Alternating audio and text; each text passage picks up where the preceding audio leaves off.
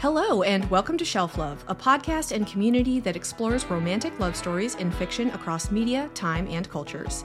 Shelf Love is for the curious and open minded who joyfully question as they consume pop culture.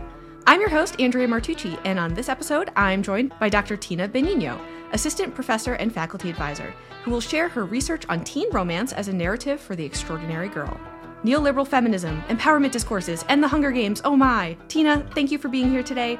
Can you share a bit more about yourself, your academic work, and how and why you have come to study extraordinary girlhood? Hi, thanks, Andrea. I'm Tina. I'll start with my academic background. My PhD is in humanities, where I specialized in young people's media and cultures. I focused on girlhood and cinema and also care. And before that, I did a master's in film and media studies and a bachelor's in cinema studies. And then I minored in English and Italian as well with that. So in my previous degrees, the work was very theoretical, but there was no qualitative research, no work with actual people, which is fine. When I knew I wanted to do a PhD, I knew that I wanted to actually also talk to people and find out their responses to certain films. In my master's, I spent a lot of time looking at spectatorship and also textual analysis. But I thought at that point it would be really interesting to hear what audiences interpreted from texts, and that included their reactions to certain formal qualities of text, but also the content of them. And I grew up during like girl power. Yeah. and I knew that there was something very interesting happening culturally at the time and socially with respect to girl media and the effect that that was having. The Spice Girls phenomenon has come up a lot. I, I feel like me also, Tina. I think we're probably very similar in age. And I, I feel like the Spice Girls and the sort of like girl power thing was really big in the 90s and mm-hmm. the early 2000s. Mm-hmm. And then it's been interesting becoming an adult and looking at that through adult eyes. So, what is girlhood studies? Girlhood studies emerges more out of women and gender studies. So, my, my work is pretty interdisciplinary and it does draw upon topics that would be studied in each of these disciplines. So, with respect to the girlhood studies category, I really fit into there not only because I look at texts that feature young women but also very much so in speaking with actual girls, like girl audiences or teen girls in schools, which I'll talk about in a minute. And that's actually a similar approach that's advocated within childhood and youth studies. This idea of let's talk to the actual young people and find out their thoughts on this or how do these issues actually affect them as opposed to how adults think that certain policies and certain texts should be formed for them. So mm-hmm. it starts with the person and then works around that way. So you're foregrounding the person in that case. So it sounds like you did exactly what you were talking about. So you actually spoke with teen girls about their experience and then asked them to give their take on the media that you shared with them. Yes. So the dissertation has a lot of different components to it. And as an interdisciplinary project, it was a little complicated at times, but also quite enjoyable and rewarding for me as somebody who's very much interested in different things and different approaches. There were three main approaches or techniques I used with this project. The first included qualitative research with teen girls from two different schools in Toronto, Ontario. The other component was actually doing a formal textual close analysis of two particular scenes from two particular texts, one being a popular show, one being a popular movie, YA speculative fiction text. And then the other aspect was sociocultural historical analysis as well. So, in that, I stepped back a bit and I explored the themes that I was discussing in the other two areas with some more social, political, cultural theory and analysis interwoven into it. So, with respect to the study, there were group interviews or focus groups, and they had a video elicitation component to them. So, originally, I knew there would be interviews involved, but I was interested in two things specifically. I was interested in teen girls making media as a way to challenge some issues that they felt weren't being addressed properly in society, specifically related to romance. And so I was very much interested in the romance text. Throughout my academic career, in ways I've been drawn to relationship narratives, whether they were like love in the Renaissance or like contemporary short fiction that looked at love, sex, and death. But also in my master's, I looked at imagination and romantic longing in some international films and how those can shape how we think about our own experiences of imagination and romantic longing. So I was interested in romance for the teen girl, how what they thought about it. But I also knew that had been done a bunch in, in, various disciplines. So I'm not a psychologist, but I like to read about social psychology a lot. So I had been reading a lot of studies that had been done with young people with respect to love narratives from a different perspective, but nevertheless, there is plenty of research on that. What's kind of the literature review summary of the work done from social psychology yeah. in that area? What's the gist? So, a lot of times there's a moral panic around young people and them being very impressionable toward depictions of love and sexuality. So if you go back to there's a text from 1920 by Herbert Blumer. He, I think he's actually a sociologist. He identifies that there actually doesn't need to be this moral panic around young people and sex from movies. They're not the, the movies are not going to make them have sex. It sounds like these studies that you're alluding to are really focused on like cultivation theory type stuff. Cause effect. Yeah. So a lot of the studies are what effect does this have on this? And that's not really how I was approaching my work. And there is an interesting study that was done in Belgium that looked at teen girl audiences' interpretations of romance for action heroines and in dystopian texts, I believe.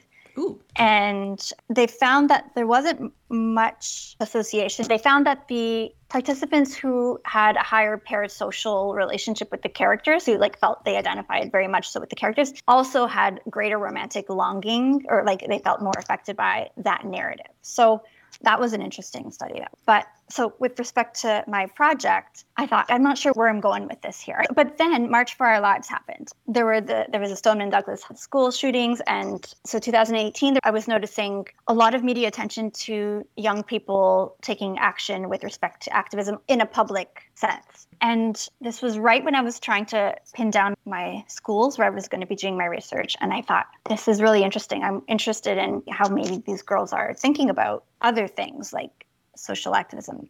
And that was also something I cared a lot about growing up as well. Mm-hmm. So this was things were coming together. And so then I, I still framed my study as being about creating media. And I still used the romance storyline from some texts, but I also threw in a session for each school where we explored their thoughts on what an activist was. And I'm so glad I did because I ended up noticing some commonalities in their responses to the love storylines and their views on being an activist or what that would require of them. So, the first study that you published on this, one part I thought was really interesting was, and you tied this to the ideologies around neoliberal feminism, but the idea that instead of being, you become an activist. So, you have to do all of this personal work and you have to put the work in yourself before you can be an activist out in the public sphere. So, it's a very like binary state of being. You are or you aren't, and you are recognized as such versus like you say, I am. Can you talk more about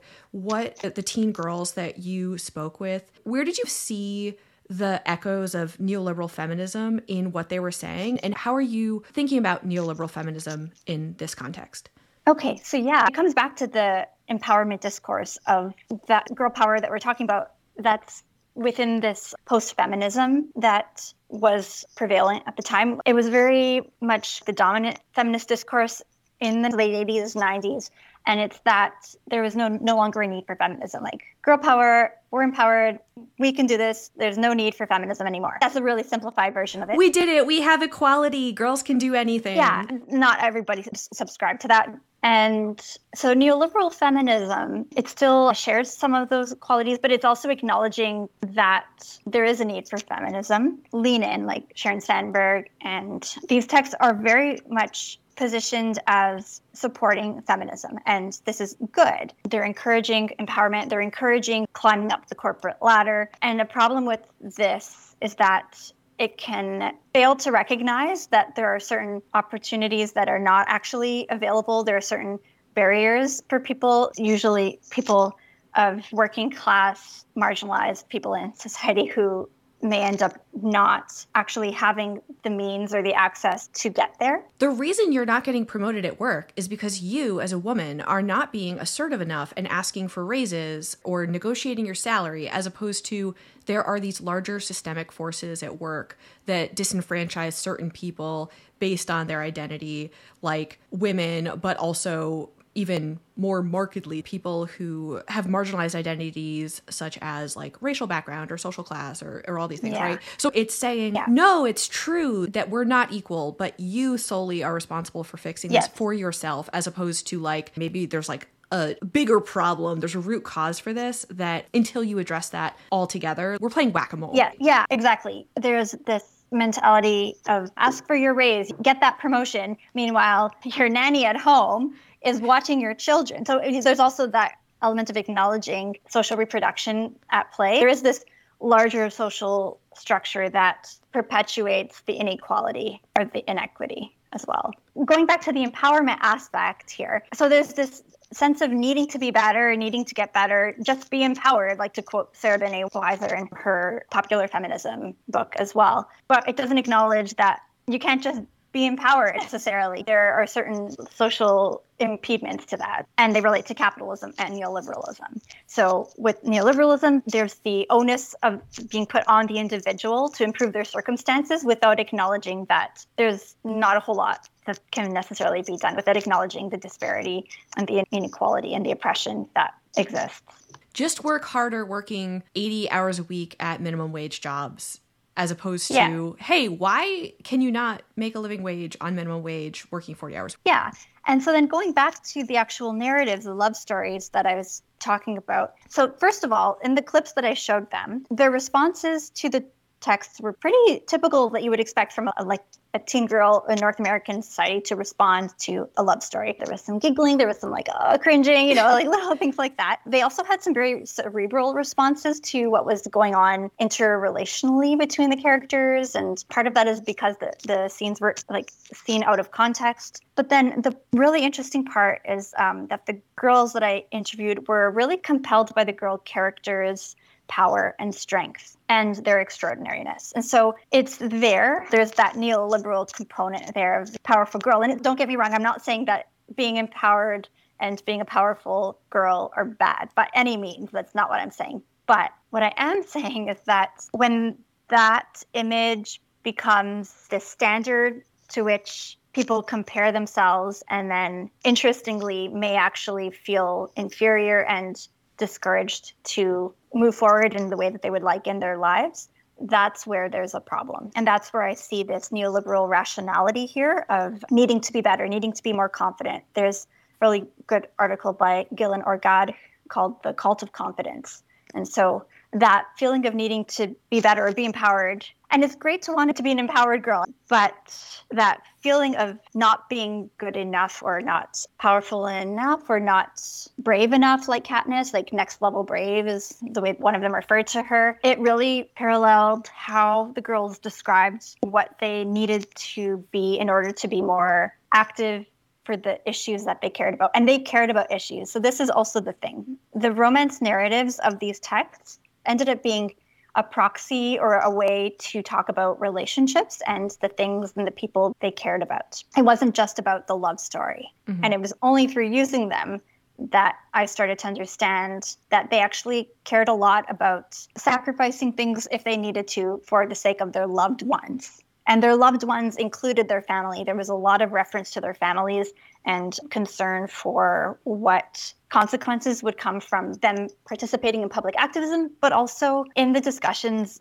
around the relationship scenes. They shared a vulnerability about how when Katniss is trying to help Peeta heal when he's injured in the games, one, they acknowledge that there are relationship and gender dynamics at play which was really interesting. One of them pointed out that she was curious to see if their genders had been reversed, if their roles would have stayed the same. So this is in the first Hunger Games book Yes. movie where Katniss and Peeta are in the Hunger Games and they are both wounded at various points, but I believe the the scene you're talking about, Peeta has been very gravely injured and Yeah. Katniss stumbles upon him. What's really interesting about Peeta is his skill is he's he's like strong, but he's like a baker and an artist, right? So that's Yeah. kind of subverting the the gender norms there. And Katniss is the the badass hunter who's awesome with a bow and arrow.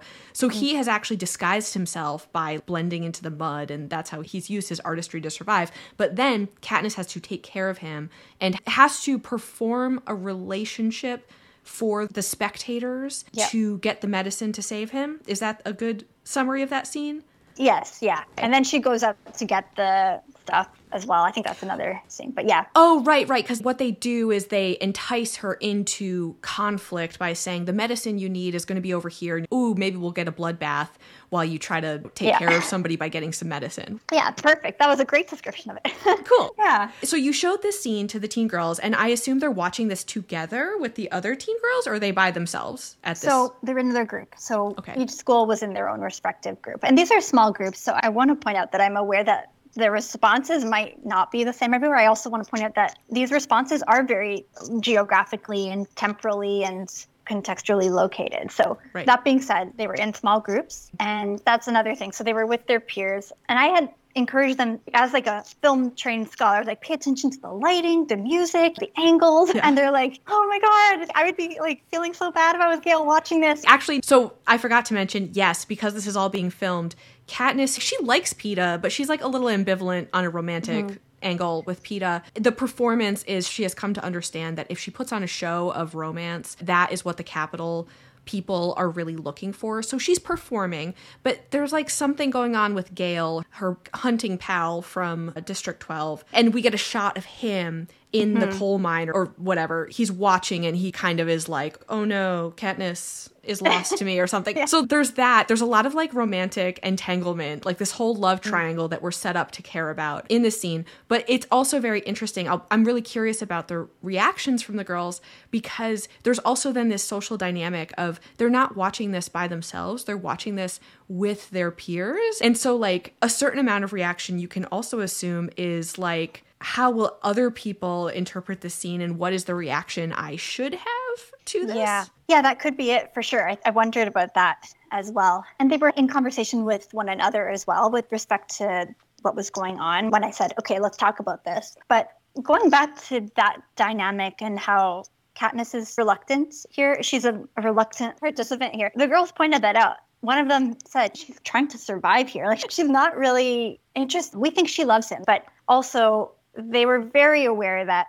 she's in the Hunger Games. It's a matter of life and death. Her family is very important to her sister. So they recognized uh, there was more than just the romantic love story there.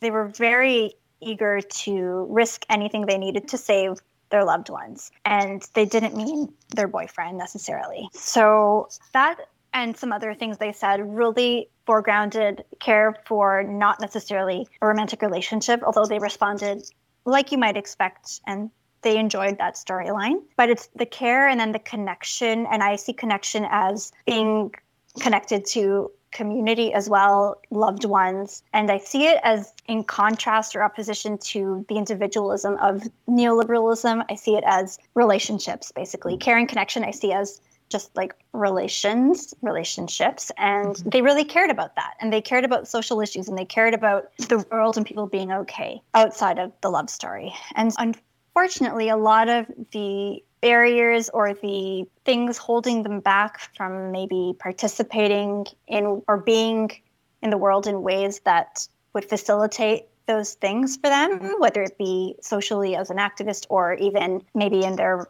relationships did come back to that sense of needing to improve themselves. And it's okay to want to improve yourself. It's great to want to improve yourself, but why or where is that coming from is I think the question. Is it coming from a place of I'm not confident enough I'm not brave enough? I need a thicker skin is actually a quotation from one of them like to be doing these things because this is the standard and this is what it looks like it's supposed to be and I don't fit that or is it improvement because you want to facilitate these relationships in a way that is beneficial for everyone, including yourself and the world. Yeah. Yeah. So I watched Hunger Games 1 and 2 because I, I knew we were going to be talking about this. And I read the books like on a binge maybe 10 ish years ago. I was an adult in my early 20s and I am a romance reader, so of Mm-hmm. course I was really compelled and perhaps frustrated by the romantic arc within the Hunger Games. And so watching the movies like many years after reading and originally watching them, I thought it was really interesting again from like the perspective of a married adult woman how much different the romance played to me this time Yeah. around because I remember being very invested in the romantic relationship the first time around and then this time I was like, yeah, this there's like really nothing romantic here. I originally always thought Gale was like the one for her and Yeah. I was very frustrated. And then I started being like, "Oh my god, like Peeta really loves her and Katniss doesn't care romantically about him and that's fine." Katniss really only cares about her sister and her mother to a certain extent. So I'm curious in your description here you said the discussion of romantic narratives is actually a proxy for speaking about love, care and connection more broadly.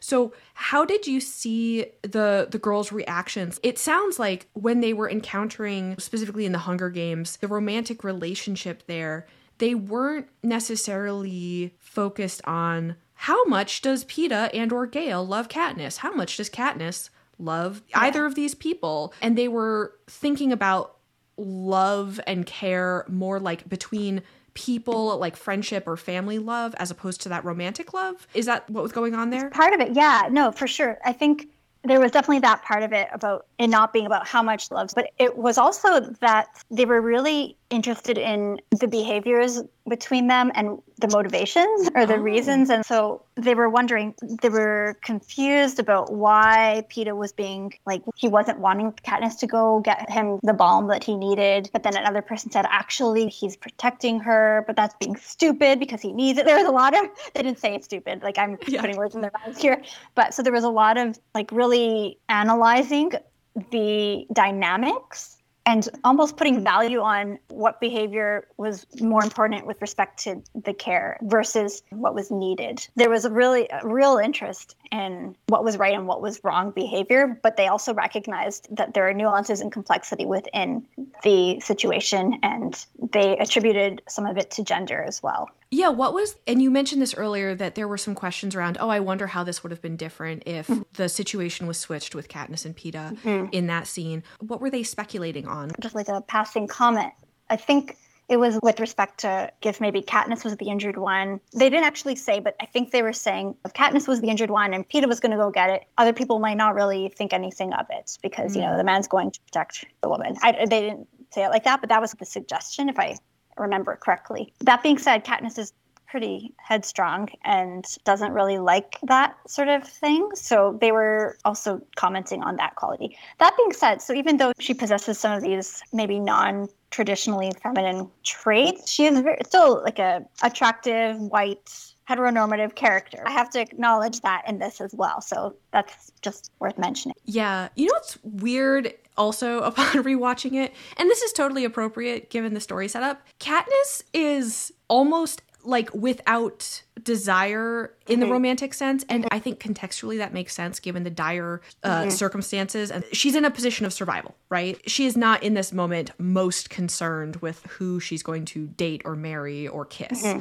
I think maybe that also goes against the stereotypes of a teen girl because the stereotype in the media is that teen girls are most concerned about silly frivolous things. And katniss is literally just like um hi i would like enough food to eat and I would like to survive the next five minutes. And it's almost like everybody around her is much more wrapped up in romance, even her suitors in the story, but then also like the Capitol and the narratives being shaped about her are very much about like turning her into this object of desire and giving her a romantic story that people can use to relate to her because she's so unrelatable and cold as a person. If she's doing what she's doing to save Peeta, that's romantic. If she's doing what she's doing so that she can survive and go back to her sister and mother because they need her so that they can survive, that nobody gives a crap about. Yeah. So two things are really coming to mind right now with that. So with respect to her character being like that, commonality of this trend, even if you will, like in contemporary teen YA media, films, television, where we have this extraordinary, this powerful woman girl character. And I also look at Sabrina Spellman from Chilling Adventures of Sabrina, but there are these strong, powerful, super powerful, supernatural powerful girl characters. One of the things I say in the dissertation that is, I think, aligned with this neoliberal feminism. And it's complex because, on the one hand, this, these characters are challenging antiquated ideas of femininity but at the same time they're not and at the same time they are within these mass media texts that are products of the very system in which they're presenting the illusion that they're challenging so it seems like Katniss is challenging a bad government. Is it really that progressive? Is it actually? And this goes back to the genre as well. So to go back to what you were talking about, the dystopian genre itself has a like a varying history. So in the 50s, the works of dystopian genre during that time were actually indeed challenging. And I'm talking about books, like literature. They're, they were indeed meant to challenge social structures and systems through like a fictional, science fictional context. Today, YA dystopian cinema is not really working the same way. It just can't, or it isn't necessarily as effective or functional the way the literature of the 50s was. So there's that mm-hmm. genre element as well. But yes, with respect to Katniss and her survival and trying to be positioned in this desire narrative, that is appealing. And that's also a very clever device or a tool, I think, of the structure that's creating these narratives as well because we're getting that storyline which is great. I love a good love story. Who am i kidding? I'm not yeah. saying love is bad at all. And i had similar reactions to the narrative book. Like i was all team gale when i read it like 10 years ago yeah. and then i watched this. It feels like what you're alluding to with the teen narratives of today or the recent mm-hmm. past it's all noise and no signal like, yeah, she's badass. Like, she's changing the world. And then you're like, she doesn't really give a crap about changing the world. She wants to save her sister. If anything, Gale is much more engaged in sort of like the revolution. And Katniss is, and this is really if I remember correctly, what the last installment really focuses on, she is essentially just a pawn. She's a figurehead, but she has no real power and nobody listens to her. And in the second book movie, they literally, there's a whole plan that nobody clues her into because they know that she is so focused on the individuals that she mm-hmm. cares about that if push came to shove will sacrifice the larger cause for the individuals she cares about which i'm not saying that's right or wrong but her eye is never on the larger project i don't even know if at the end she ever really gets there yeah i don't know i think yeah, I can't remember. I've only seen the first one a bunch. The last ones I haven't seen in a while, but I think they with, get a little bit boring from a yeah, movie perspective. so, with respect to her character and that figure, the extraordinary girl in these speculative fiction adaptations. I think she is an inspiring character. These powerful girls, they're eliciting a desire to be extraordinary. They are created within these narratives as a device to, in a way, satisfy the audience member's desire to challenge what is becoming increasingly acknowledged as uh, a very complicated and oppressive ideological system yeah. that the texts are actually created in. I think that media culture is very aware that right now young people are not having it. They are demonstrating, they are aware of what they care about, and that they want to take action. And I think that these teen girl characters reflect this cultural trend or phenomenon or whatever. Not to say that youth activism is new because it's not. It's been going on for a long time in the Americas, especially. It's just getting a lot of popular media attention right now. But I think that because of that, there's an awareness that there's an interest in this in young people. And so there's these texts that are acknowledging and satisfying that desire for a powerful girl lead character. But also at the same time, who's creating these texts? That system. Yeah. I'm talking about the popular ones right now. And so these texts are almost like there's the guise of them being revolutionary because of their figures, these mm-hmm. girl characters in them. So I don't know if Katniss herself within the narrative is actually not a good figure. With respect to the love story and her power, I think it's really interesting that care for her family and care for the world, her dystopian world. That's the other thing we have to keep in mind. The context from which she emerges or like comes out of is District 12. It's a poor district. This is a dystopian society as well. What is it like to be living in that? I know. So I was watching the Hunger Games and I I put this poll up on Twitter I was essentially saying, I remember watching this the first time and being 100% Team Gale, but now I'm more Mm. ambivalent. And I asked people who they shipped. And so the options were Peeta,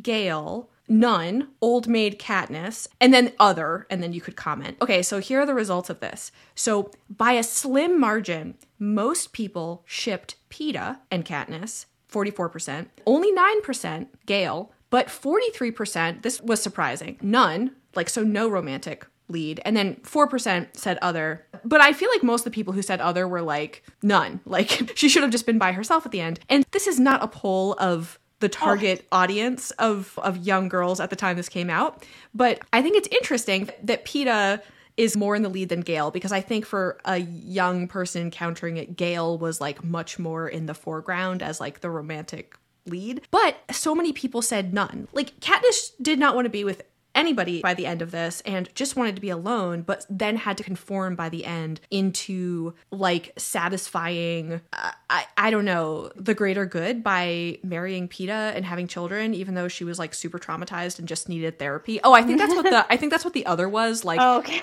Katniss probably should have just had a very good, strong relationship with a, a very competent therapist by the end. But it's like we we got caught in this story into this idea that she has to end up with somebody. It's Peeta Gale, right? These are our options, and there wasn't even a consideration that she didn't have to end up with anybody or one of those two. Like there are other options here. But the narrative ends, and maybe it's just supposed to be bleak, but the narrative ends with pigeonholing her into the role of wife and mother. It really does. And I, so I think you really hit the nail on the head when you said it doesn't actually even present alternative options. And I, so within the options presented to us, I have to confess, I wanted her to end up with Peeta. I'm not going to lie. I wanted her to have that life, which is interesting because there are these scripts that circulate in our North American Western society and contemporary society as well. So these love scripts, these love discourses, they depend on so many factors. But within the context from which I was watching this or reading this, that I was like, okay, finally. I was like, okay, I can read now. And Right. it, I I say that as somebody who really strongly doesn't think that those are the only options. I, and I don't think it's wrong if those are the options that you pick, but I think you're right, and that was how it was presented. And I know that actually just last year there was a, a study that was published that looked at specifically teen girls' responses to the love stories in the Hunger Games by Shara Crookston, if anybody's curious. And so there's a lot more discussion there about if the girls were happy with that, if the audiences were okay with that, what they thought about that. And that wasn't quite the focus of my work. Like the discussion was with respect to those scenes. And then I really thought it was so neat that the care and that feeling of wanting to improve oneself was what I recognized as being some themes mm-hmm. for these texts and this the powerful figure that they were admiring. Right. I've never seen the Chilling Adventures of Sabrina. I definitely am familiar with Sabrina the Teenage Witch, but I understand the reboot is quite different. What is the romantic relationship in the Chilling Adventures of Sabrina oh. and and how are you seeing the Karen connection come up in that? So there's a lot of different love storylines throughout that series. We looked at the very beginning, so the beginning of the first episode or part, as they call it. So Sabrina's half human, half witch. And this is a, a dark horror supernatural show. Okay. So she's half witch, well, almost witch, and half human. And she's on the cusp of her 16th birthday, which is when she has to decide if she wants to embrace this witch aspect of her identity. And so she takes she has to go to a different academy for that. So she's taking her boyfriend Harvey, who's a human, into the woods, and this is the scene. They're in the woods, and it's a really like stylistically interesting scene. And she's trying to tell him like, okay, I have to go to another school now, and this is what's going to happen. And he's like, why are you leaving? I don't understand. And then so she tells him that she's a half witch, and he has a horrible reaction. So this is the thing. Before she tells him, he he says, "You can tell me anything. I mean, I'm your boyfriend. You can trust me." And so she tells him, and he lips out. He gets really upset, and then she erases his memory. That's the gist of it. Like you do. And when people Yeah. have I, that's the superpower I could really get behind. Uh, yeah, that didn't go well. Let's try this again. that would, would be fantastic. Oh my goodness, let me tell you. So, in our discussions around that scene, a few of the girls didn't like that. Well, they thought that was quite realistic, actually, that you would say you would reassure somebody that you're not going to react a certain way. And then when you find out the information, you're not reacting the way you promised you would. So they found that a bit upsetting but also realistic. So there was there were these very cerebral responses, these very logical responses to both shows. So that is what kind of prompted our discussion with respect to relationships. And it was kind of a less exciting conversation around this stuff, understandably. A lot of them hadn't actually seen that before either. And so they didn't have a lot of the other context. Most people had seen the Hunger Games, whereas Sabrina one, they hadn't. So I think they were still having trouble suspending their disbelief or their understanding that this is like within the narrative within the diegesis of the show, so within the world of that storyline, that was more normal than it might be in a. One girl said, "I would call 911 if my boyfriend said he was a witch." I'd be like, "What the hell?" So yeah. they were joking around like yeah. that, but it really was that dynamic that can play out in a relationship with respect to trust and with respect to how emotions play with respect to identity and behavior and, and what you do to try to be with somebody. Yeah. Mm. But they recognized that there was care in her decision to, you know, erase the memory as well. Okay. So were they thinking through that similar to Peeta saying, I know that I may be dooming myself to death, but Katniss, I do not want you to go get this medicine because you're going to put yourself in danger. Mm-hmm. That that Sabrina, even though it hurt her to erase Harvey's memory or to not have the reaction that she wanted there, that really it, she was making a choice that was the best for him because she cared about him. That was a little bit of it. There, it wasn't as explicit. I think the care with respect to that conversation around that show was more about caring about the things you do in general to keep a relationship going. So I see it as an act of care for him. Mm-hmm. I think they did too, but it wasn't like that was the focus of our discussion. But it was more also in Sabrina's actions in the show, in other aspects of the show, a lot of her behavior comes out of care. And so that became something that I look at when I do my analysis as well. But for the girls looking at the relationship dynamics, and that's really what they were focusing on. I think the care was tied to other effective emotional experiences as well. And, they end up feeling of betrayal, even. Yeah. Yeah, that makes a lot of sense to me, the betrayal, right? What you were talking about. He he was like, "No, I really care about you. You can tell me anything." I think the sense of betrayal there is I mean, that is that is a lot because even if I'm trying to imagine I'm, I'm Harvey and my girlfriend is like, by the way, I'm a witch. Like, the freak out to me actually is inappropriate because it's kind of like if you truly know and care about this person, do you believe that you knew them so little that this revelation changes everything about them or is there maybe more to understand? Should there be more curiosity there? That's what their reactions were. That was pretty much how they okay. responded. Yeah yeah no that's exactly what they were thinking. So they understood that. They're like this is realistic but also what you just said they had a very similar response. Oh another thing in that discussion the idea of a traditional heteronormative romance storyline came up from one of the girls even though both shows have that. In this particular scene, for some reason, that discussion came up with respect to, I think, maybe because of the scenario or just in general, it was worth talking about as these mainstream texts where Sabrina actually really does acknowledge later on. I think it really tries to address some heteronormative narratives. And I think it does so pretty well, actually, later on. But in that beginning scene, that was something that one of the girls flagged as important to her. Yeah. Yeah. And in your interviews, I know you've talked about this. Essentially, the girls were very aware of how their actions would impact their families. And this definitely feels connected to the storyline in the Hunger Games, but then also neoliberalism, where it's this sort of like the focus on the individual. And I suppose we can expand to say the individual and their immediate loved ones. Okay, I need to protect these people, even though I understand that if everybody bands together and pushes back against the harmful forces, like potentially everybody could be better off. And this is not an indictment of that belief because we understand that this is kind of part of the power of these systems of oppression is that a, lot of the choices in the Hunger Games are everybody knows this is wrong, but if you're the first person or one of the first people to step out of line, you will be quashed mm-hmm. quickly and your family will be hurt. Nobody really wants to be the first because, well, maybe this will inspire greater action and eventually we can bring down the Capitol. But mm-hmm. in the meantime, me and my loved ones will be harmed or dead or whatever in this this scenario. So totally valid, but also really that is the problem that if people, if we as a society could come together and a collective force push back, we would be successful instead of having these sort of like martyrs who are flogged pu- publicly, which is what the girls were speaking about being afraid of, mm-hmm. right? Like if they were very visible, that they become a target or that they have the validity of their activism questioned,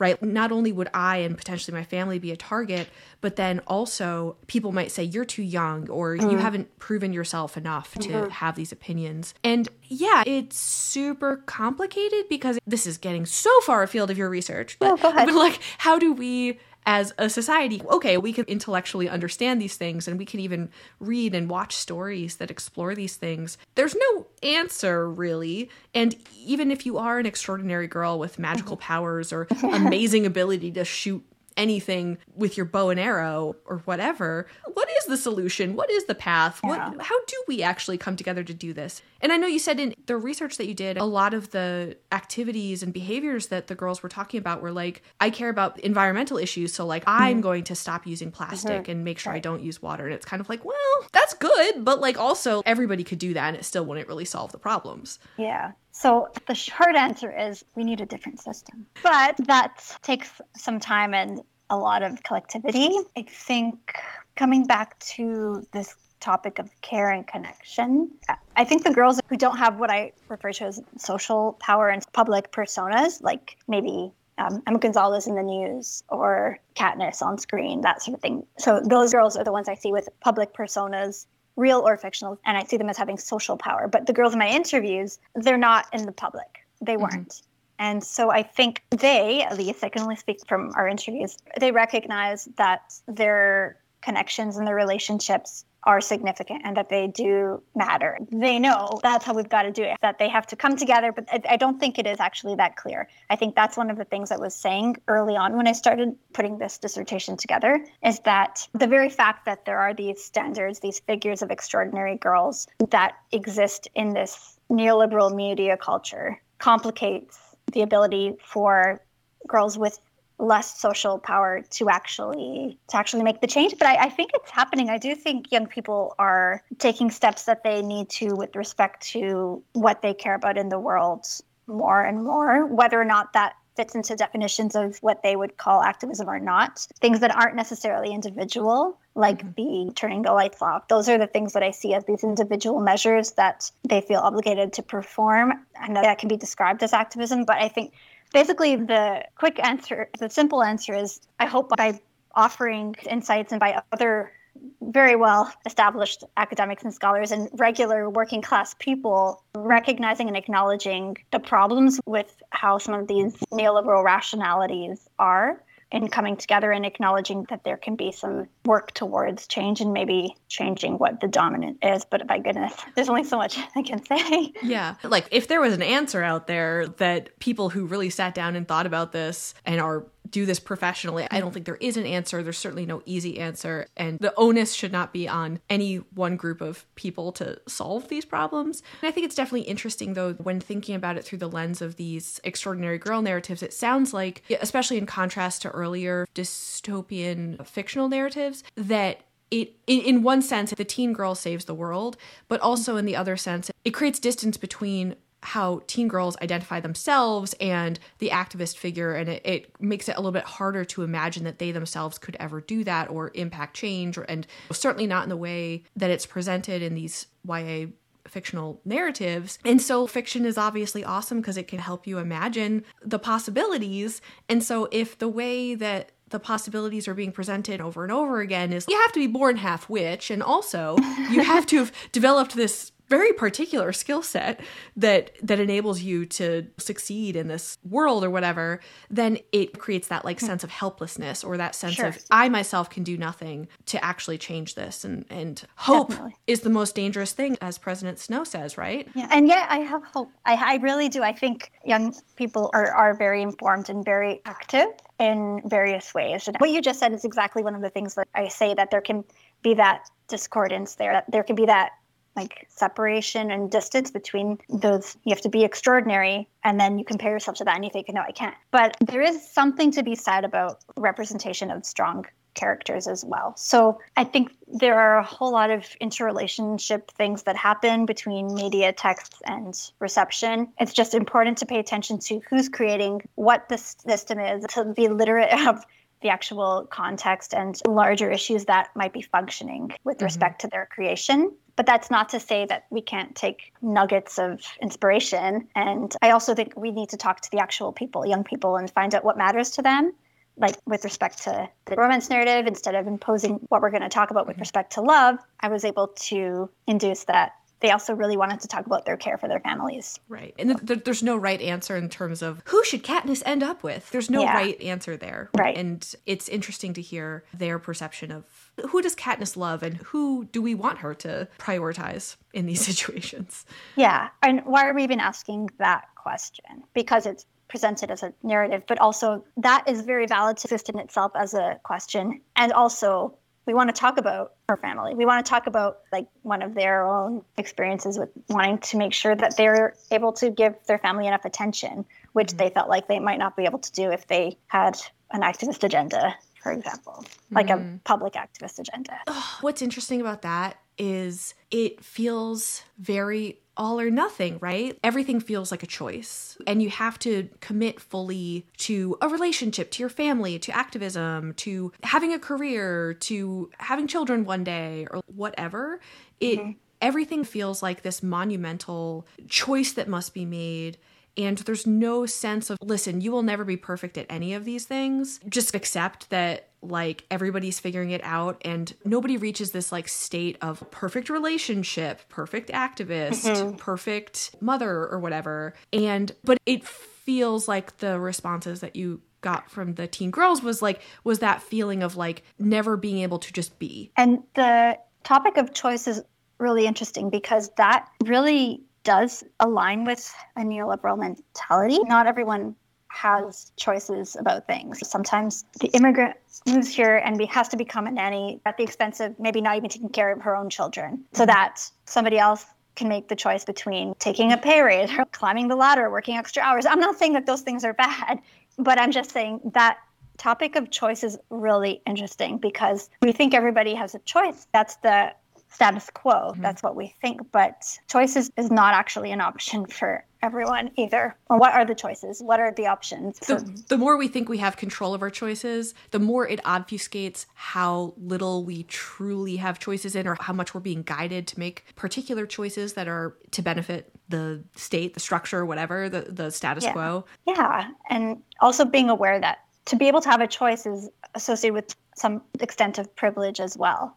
Mm-hmm. And that's not bad, but be aware of it that somebody might not even be able to say that they have to choose between this and that. like, right. It's just the, the circumstances lend themselves to decisions or behaviors or actions or what have you. So, Dr. Tina Benigno, thank you so much for being here with me today. This was such an interesting discussion.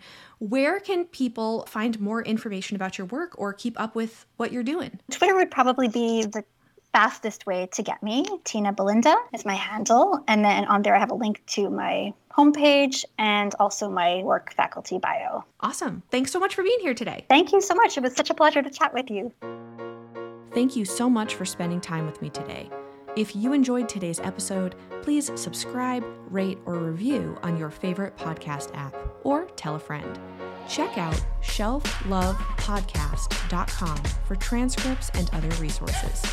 If you want to join the conversation about the topics that we discuss on Shelf Love, I'd encourage you to check out Shelf Love's Patreon at patreon.com slash shelflove.